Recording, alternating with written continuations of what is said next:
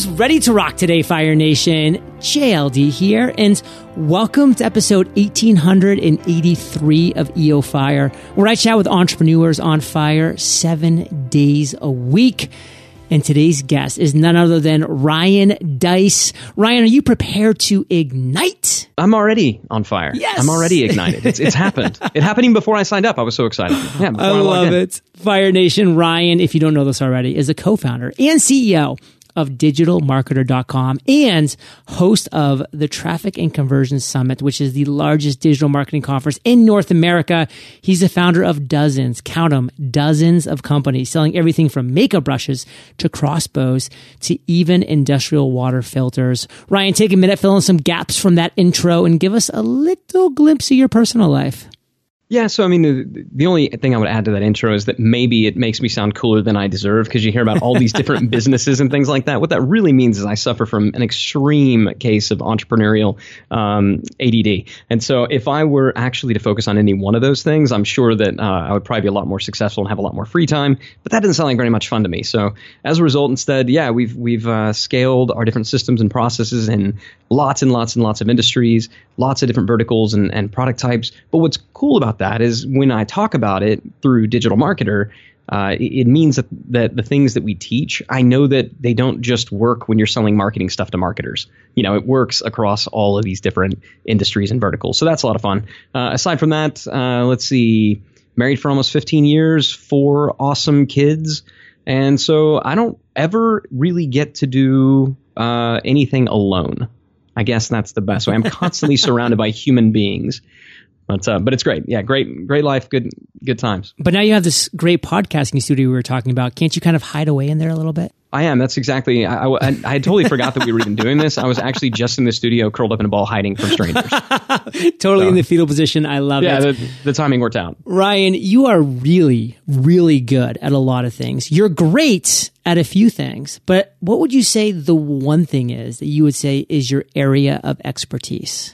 Yeah, the thing that we've always been good at and that frankly has saved my butt more than a few times is I'm really good at acquiring customers profitably, right? Profitably and predictably. So any market we go into, we can generally figure out, okay, this is how we're going to go about converting, you know, turning strangers into friends, into customers, into raving fans. And and that process has really formed the foundation uh, of, of everything that we do. And and that's, you know, if you can get customers, there's a lot of stuff you can be bad at and, and still make things work out. So, what's something that you find over and over again that entrepreneurs just struggle with when it comes to that area of expertise of acquiring customers profitably and predictably? What's something that we all struggle with that you think that we should really know as entrepreneurs that we just frankly don't? It's coming up with a clear and concise way to articulate your value to someone who has no idea who you are. So, oftentimes when we start a new business, the first people we talk to are friends and family, and that's great. But because they already know us, when we tell them about our idea, they're like, oh my God, that's genius right? I think it's great. Now, when you got to strangers, they're like, okay, I don't understand uh, exactly what the heck is is going on. So figuring out how to clearly and concisely uh, articulate, okay, this is the value that we bring, and value means this is how we change people. You know, I, I say all the time, this is your job. If you're in business, you got one job and one job only, and that is to move people to shift them from less desirable before states to a more desirable after state right? Like that's it. That's all you do. Whether you're selling a product or service, you're shifting people from less desirable before states to more desirable after states. And all, you know, marketing and copywriting really is, is articulating that. Uh, and so that's the thing that we've gotten pretty good at. And that's the thing I found that most entrepreneurs struggle with because they're so dang close to it. Okay, number one, you have a lot nicer friends than I have. All my friends say, John, that idea is horrible. And then I actually get into that fetal position and crawl up and cry for a little while. So uh, kudos to you for having good friends. Yeah, actually, it's my my friends are evil. It's actually my my mom that's like, I think it's oh, a great idea. yeah, yeah. My friends, are, my friends are just pure evil. So I kind of maybe want to just finish up with this question by saying, like, how do we get in front of people that aren't our friends to ask them these questions and to figure out if it's a good idea or not, or what they really need, et cetera? Like, how do we get in front of people that don't know us? Yeah, such a great question. Most of the people listening are going to unfortunately hate my answer, and that's you have to go out into the world and talk to strangers. And I know that strangers want to stab you and sell you drugs and all that kind of stuff, right? That's what we were taught. But I'm telling you, um, what I've always done is I'll go to trade shows, and it doesn't matter. You know, when when we initially acquired, uh, you know, you mentioned I own an industrial water filter manufacturing company for a while. You know, spoiler alert, I didn't know anything about that industry when we acquired that company. So I went to the next trade show that we are going to, and I talked to people, and I learned a lot lot and I learned what the customers wanted. And for example, we found out, I mean, just a really quick story, that we thought that what people wanted were, you know, their filters that to be the, the cheapest or, you know, the best. What we found out is nobody actually cared about that because in general, a filter was a filter is a filter. What they needed, and we asked them straight up, like, so why do you buy from us? It, it's a commoditized industry. Why buy from us? And the thing that we kept hearing again and again and again is you guys can get us the filters fast. You can you know, when, when we run out, and if you're running, for example, a desalinization plant, which you probably have, right? You live in Puerto Rico, yeah. right? So you're on an island, you totally. probably get all your stuff through a desalinization plant. If that desalinization plant runs out of sediment filters, that's it. The plant shuts down. A $14 filter could shut down an entire wow. plant. Now, I didn't know that. I didn't think about that. I didn't understand how the stages of filtering worked and where we fit in that particular stage. So the person telling us, like, look, $14, $14.80, $15, it doesn't matter. If I don't have this filter, the entire operation shuts down.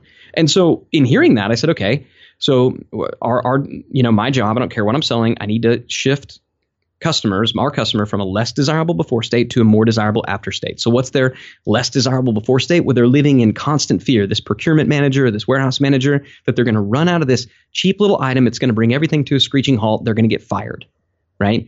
So, how can we overcome that fear? We can change up our value proposition and stop talking about how great it is, which is what every, everybody wants to talk about. My product is so great. Our customer service is so great. Screw that. Nobody cares how great you are. They care about their particular thing, right? So in this case, their particular thing is I need to know that it's it's there quickly. So we said, okay, here's the deal. You order from us, you're going to have it in 48 hours or less, even if we got to eat the shipping. Wow.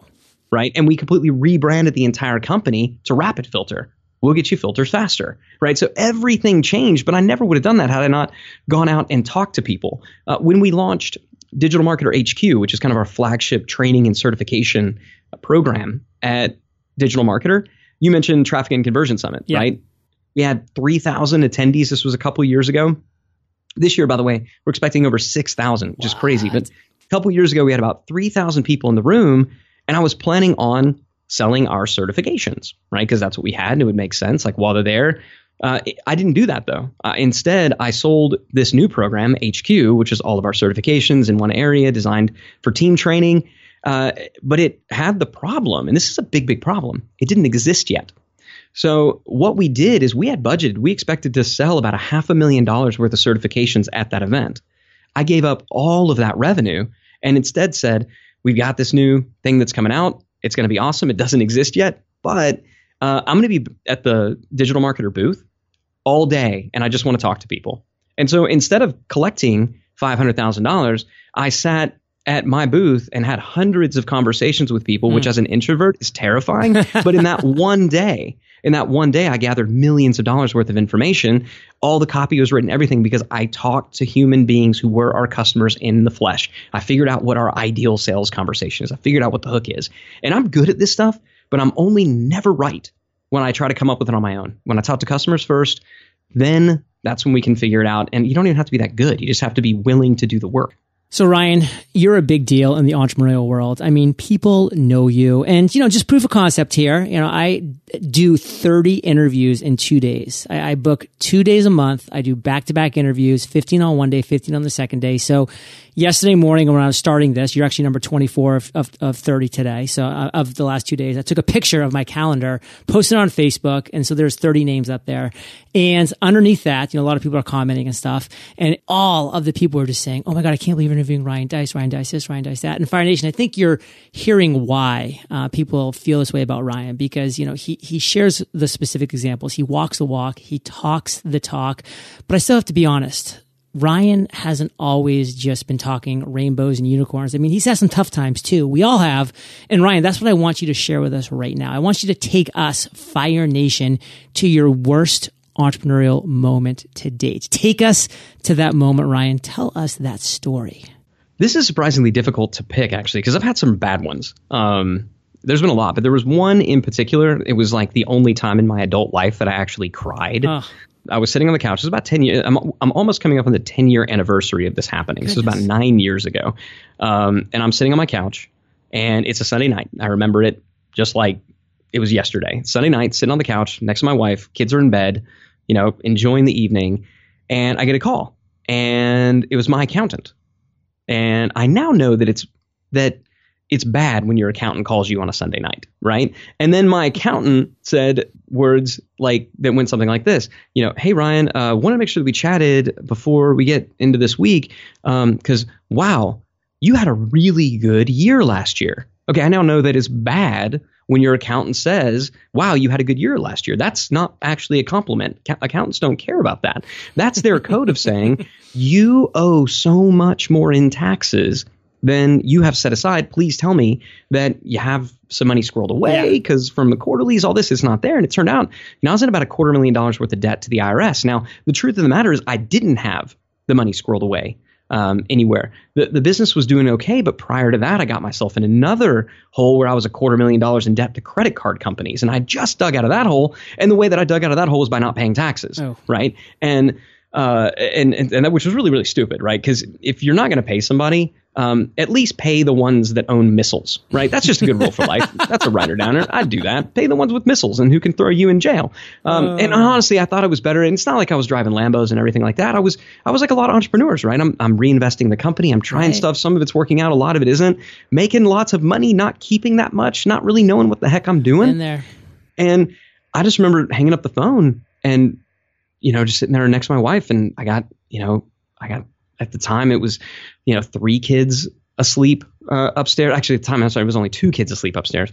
Um, got a couple of kids asleep upstairs, and I'm just like, I remember just sitting there like by myself, like crying, like Levain. I was like, I don't have it. We don't have it. I don't know how I'm going to do this. We're gonna, you know, I'm gonna have to like sell the house, and we're gonna have to do all this stuff. And I, you know, I failed. I failed in every way, shape, or form. And I sat there and must have just pouted and cried for a good 30, 45 minutes. And my wife said nothing. Um, and then after I was kind of done, she said, "Well." I don't understand why you're so upset. You'll figure it out. You always do. And I remember then being like, thank you. You know, it's, it's like it was a compliment, but it wasn't necessarily what I wanted to hear at that moment. Like I wanted the sympathy, but my wife knows me well enough to know that she needed to encourage me in that. And she needed to tell me, like, look, I'm here. I'm not going anywhere, but you'll figure this out. You always do. And, and to her credit, so the phone call came on a Thursday night. Uh, I had to write a check by Thursday to the IRS. And I asked my wife, I said, can I just have 24 hours to mope? Just give me 24 hours to mope and feel sorry for myself. So fine, you got 24 hours. So I spent all of Monday moping. Um, and then it was, you know, I think the phone call came in around like seven, eight o'clock the, the night before. So around seven, eight o'clock the next night, I got busy. I got to work. I was creating new offers, writing copy. Fortunately, I did have a number of businesses in a number of different markets, so I could produce a bunch of different campaigns. And I pulled an all nighter and crafted like six different sales and promotions and campaigns. And um, by the time Thursday rolled around, I had generated enough in sales to not only send a check uh, to the IRS for what I owed, but I also sent them a check at the same time for the revenue that was generated to pay for uh, to pay the taxes I just made. So I was literally at zero, and zero felt so amazingly mm. good. If you've ever been in debt um, in a big, big way, and unfortunately I have, right? I mean, that's yeah. I've been really irresponsible and and didn't manage cash flow well at all. Uh, boy, boy, broke can feel real good. So, Ryan, let's maybe for Fire Nation just sum this up in one or two sentences as the biggest lesson learned that you want our listeners to walk away with from that moment in your life. It sounds simple. Um, pay your taxes, manage your cash flow right? No, every single day from that day, I get a I get a report from my bookkeeper of here's how much cash you have in the bank. And so I don't. I mean, yes, look at P and Ls, look at all those things, but if you're not managing your cash and that's not something that you're looking at every day while you're growing. Cash is the fuel that will grow your business, right? This entrepreneur on fire. You need some fuel. You need to be ignited. That's going to require some freaking cash. You can have all the energy in the world. You can have the best idea in the world. If you don't have any cash to fuel your idea, you're going to fizzle out. So watch your cash like a hawk. Oh, you are so on brand with this interview. I love it, brother. And you've had a lot of good ideas, Ryan, over the years. In fact, maybe you, you've even had too many. You know, you can have too many good ideas. But what I want to know is one of those great aha moments that you had. Maybe it was in the shower, maybe it was driving to work, maybe it was on a run on the bay there in San Diego. Like, what is one of those great aha moments that you had? And tell us that story, but then walk us through how you turned that idea into the success that it is. I started my very first business from my college dorm room in 1999 right? And and the whole reason I did it was just to make some extra money because I wanted to buy an engagement ring. I mean, I'd met my wife. I hadn't told her yet that we were going to get married because I would have been freaking weird because we'd only been dating for a few months. But like, I kind of knew, right? I kind of knew like this is the one, and I'm broke, so I should probably figure out a way to, to make some extra money because I was a full time student and I had a full time job, and that just allowed me to eat. Um, there was no extra left over, so. Uh, you know, it's the first kind of dot com boom. Like I'm going to start an internet stuff, and and so I, I started you know, I started little stupid little websites on stupid little pieces of software and ebooks and things like, you know, things like that. And none of it having had having anything to do with marketing, right? I mean, there's literally stuff on how to make your own baby food, right? All these little niche subjects.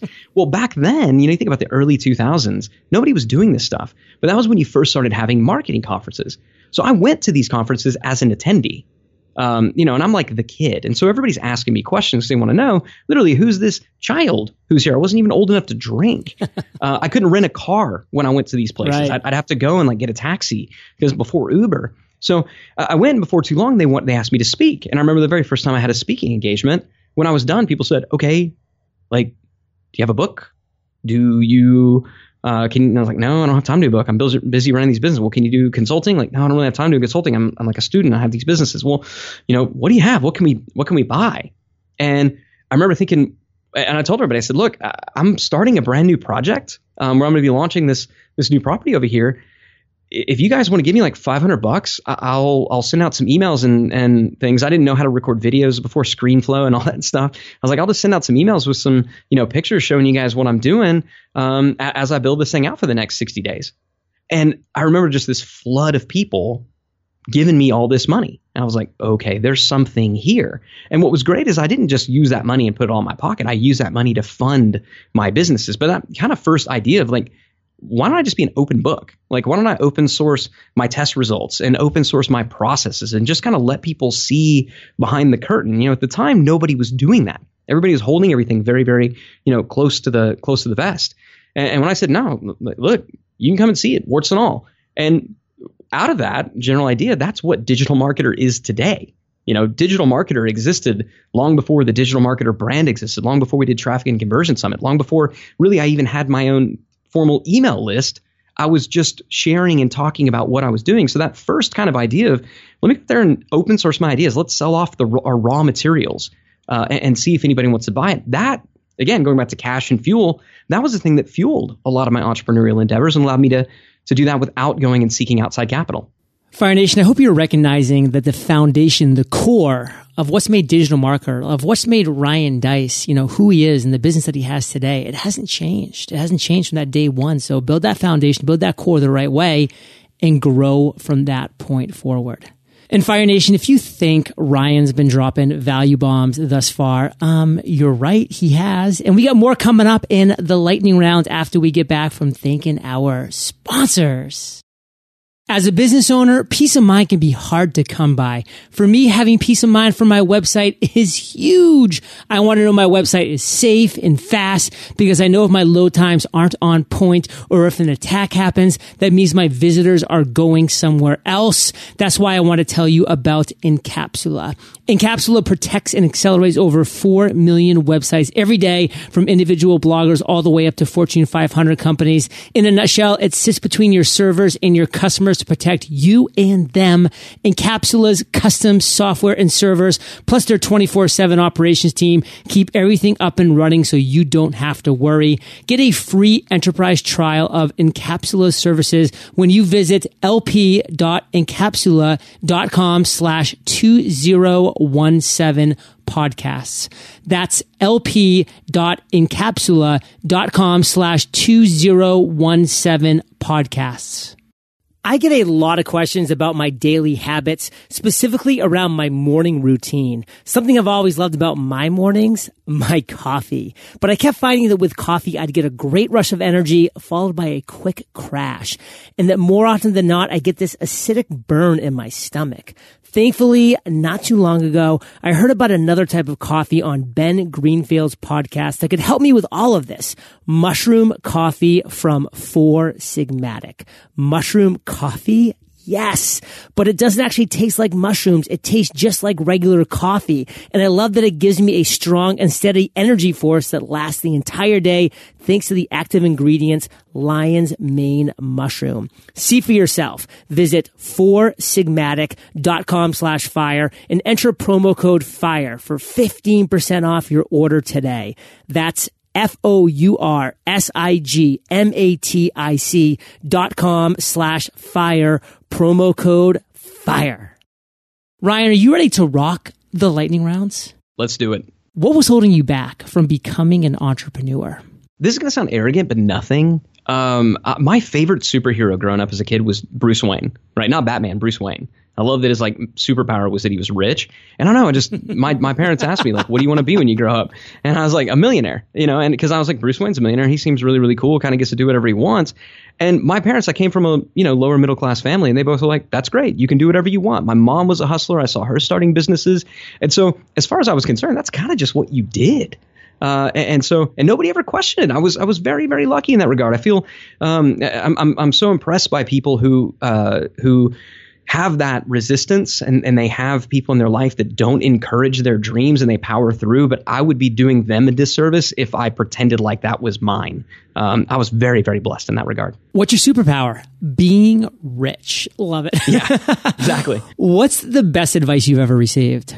I remember the only job that I ever had was uh, as a financial consultant. And I was having this conversation with my branch manager about like, I'm going to do this, I'm going to do this, I'm going to do this. And he's like, let me stop you right there, son. Stop talking, go sell some stuff. And that uh, that his words still ring in my head, and I say that to my team all the time. Stop talking, stop screwing around, stop planning, and do, just go sell something. Just go sell some stuff and figure it out. What's a personal habit that contributes to your success? I make sure, I mean, with four kids, I can't do extensive time blocking. Four kids and I'm like 40 something companies. I can't like plan out every hour of every day, every minute. But what I can do is say, this is the one thing that if I only get this one thing done tomorrow, it'll be a good day. And this is the one hour that I'm going to block out. So literally on any given day, I block out one hour and I let life happen kind of the rest of the time. But what's amazing is if I get that one hour in, one hour turns into two, turns into three. But if I try to plan more than that, something happens, life happens, business happens, kids get sick. I don't get into it and I feel like a failure and I tend to fall off. So, uh, so that one thing, one hour is the habit I've been able to keep that's maybe more productive than anything else. Well, quick side note, thank you for blocking off these 30 minutes. I'm grateful. I know Fire Nation is too. And if you, Ryan, could recommend one internet resource, what would it be? I love the Pocket app because uh, I come across stuff all the time that's like good that I don't have time to read. So I can go and I can drop it in, you know, a good blog post, something like that, drop it in Pocket. And that's kind of limbo for me. And then I'll go and consume it. So one day a week, usually over the weekend, I'll go through all the stuff that I add into Pocket. And then it either gets categorized in Evernote for storage and, and or it gets implemented, or it's just cool. I read it, check, and it's gone. So having that limbo state for all this information that's hitting us using the Pocket app has been big. And by the way, Fire Nation, get on Digital Marketers newsletter and you'll be pocketing every one of those. Just pure gold. Recommend one book, Ryan, and share why. Ooh, one book. Okay. That's like which one of your kids is your favorite? um, Sarah, of course. Yeah, exactly. Uh, Wizard of Ads uh, is a book written by uh, my friend Roy Williams, my, my mentor in business and marketing. Roy's a radio ad man. I think radio it's the closest to what web writing is today. You know, because if you think about how we're consuming like Facebook, it's very quick, it, it's very passive. There's other stuff flying by. It kind of resembles driving down the road listening to the radio. So if you can learn to write good radio spots, you can write for the web.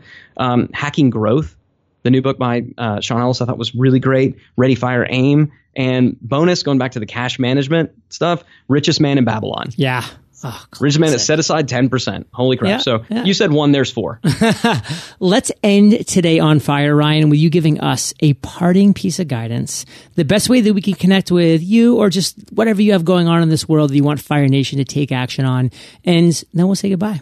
Yeah, just head over to digitalmarketer.com. It, if you go like midway down the page, we list all of our most popular blog posts, and there's one called Customer Value Optimization. It sounds a little bit boring, but it totally revolutionized the way that we do business. So what I talked about about you know figuring out how are you going to go about acquiring customers profitably and predictably, that's really the post that I point people to. So if you want more info on that, go check that out. Like I said, digitalmarketer.com. Scroll down, click the link, you'll find it. In a parting piece of guidance. And kind of the big thing that I would leave everyone with is get good at describing the value that you bring concisely, right? Make put out there what's the their before state, what's their after state, and begin describing. It's really really simple. You know, so right now you're probably feeling this. By the time you know you've gone through our product or you know utilize our services, you'll be in after. If you can be if you can learn to articulate that shift from the before state to the after state, you can become an amazing copywriter and an amazing marketer. Fire Nation, you're the average of the five people you spend the most time with. And you've been hanging out with RD and JLD today. So keep up the heat and head over to eofire.com. Just type Ryan in the search bar and his show notes page is going to pop up with everything that we've been talking about today. These are the best show notes in the biz, timestamps, links galore. And of course, head directly over to digitalmarketer.com. Scroll down to the post about customer value optimization killer. And Ryan, thank you for sharing your journey with Fire Nation today. For that, we salute you and we'll catch you on the flip side. Thanks, buddy. Big fan. Pleasure to be on it. Hey, Fire Nation. Hope you enjoyed our chat with Ryan today. And it's time to accomplish your number one goal in 100 days. So visit thefreedomjournal.com and use promo code podcast because I want to thank you with a discount for listening to my podcast. I'll catch you there, Fire Nation, or I'll catch you on the flip side. Incapsula protects and accelerates over 4 million websites every day from individual bloggers all the way up to Fortune 500 companies. Get a free enterprise trial of Incapsula's services when you visit lp.incapsula.com slash 2017 podcasts.